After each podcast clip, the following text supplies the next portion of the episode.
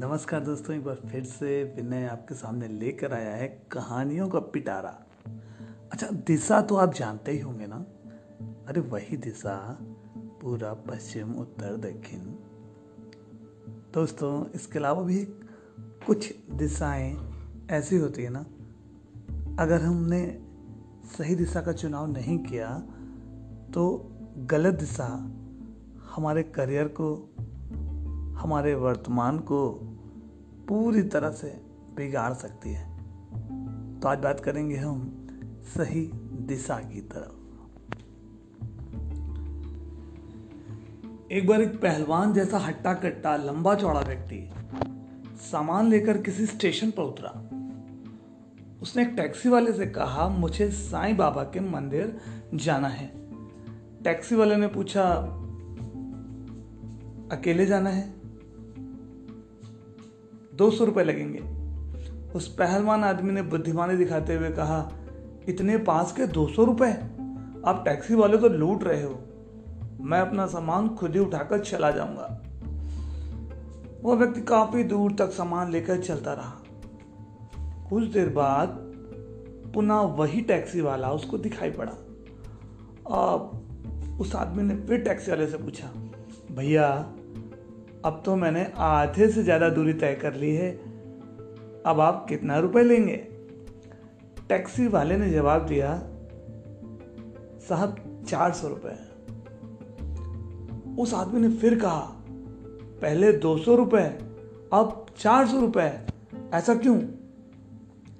Taxi वाले ने जवाब दिया, महोदय, इतनी देर से आप साईं मंदिर की विपरीत दिशा में दौड़ लगा रहे थे।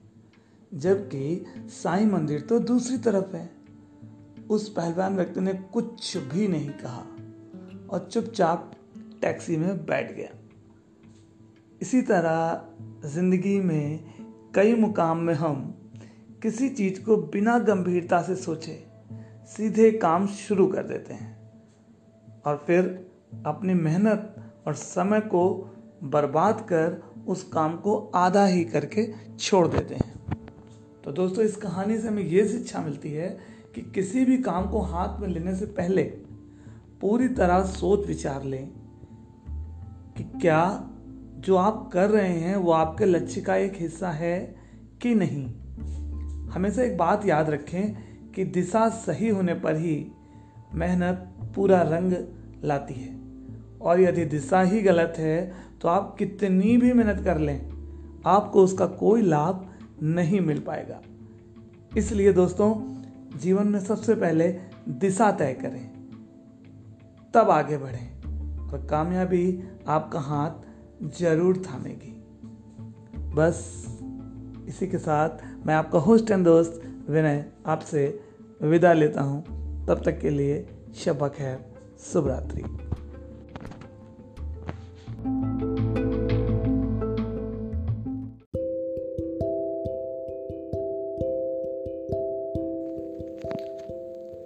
नमस्कार दोस्तों, मैं विनय एक बार फिर से आपके सामने लेकर आया हूँ कहानियों की पुटली।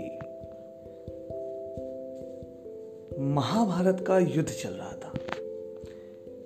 एक दिन दुर्योधन के व्यंग से आहत होकर भीष्म पितामह घोषणा कर देते हैं कि मैं कल पांडवों का वध कर दूँगा। उनकी घोषणा का पता चलते ही पांडवों के शिविर में बेचैनी बढ़ गई। भीष्म की क्षमताओं के बारे में सभी को पता था। इसीलिए सभी किसी अनिष्ट की आशंका से परेशान हो गए। तब श्री कृष्ण ने द्रौपदी से कहा, तुम अभी मेरे साथ चलो। श्री कृष्ण द्रौपदी को लेकर सीधे भीष्म पितामह के शिविर में पहुँच गए। शिविर के बाहर खड़े होकर उन्होंने द्रौपदी से कहा कि अंदर जाकर पितामह को प्रणाम करो। द्रौपदी ने अंदर जाकर पितामह भीष्म को प्रणाम किया तो उन्होंने अखंड सौभाग्यवती भव का आशीर्वाद दे दिया। फिर उन्होंने द्रौपदी से पूछा कि, वत्स तुम इतनी रात में अकेली यहाँ कैसे आई हो? क्या तुमको श्री कृष्ण यहाँ लेकर आए हैं? तब द्रौपदी ने कहा कि हाँ और वे कच्छ के बाहर खड़े हैं। तब भीष्म भी कच्छ के बाहर आ गए और दोनों ने एक दूसरे को प्रणाम किया।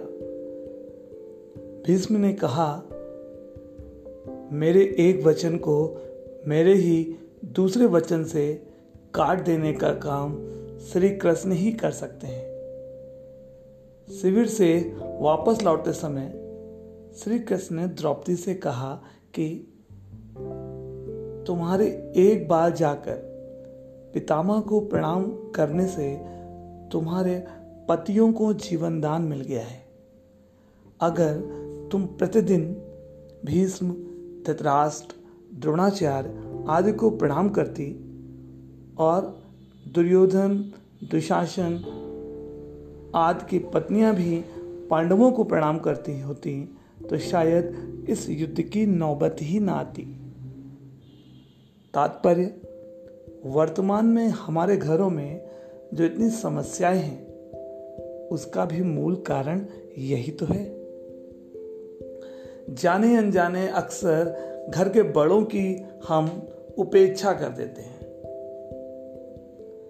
यदि घर के बच्चे और बहुएँ प्रतिदिन घर के सभी बड़ों को प्रणाम कर उसका आशीर्वाद लें तो शायद किसी के घर में भी कभी कोई कलेश नहीं होगा।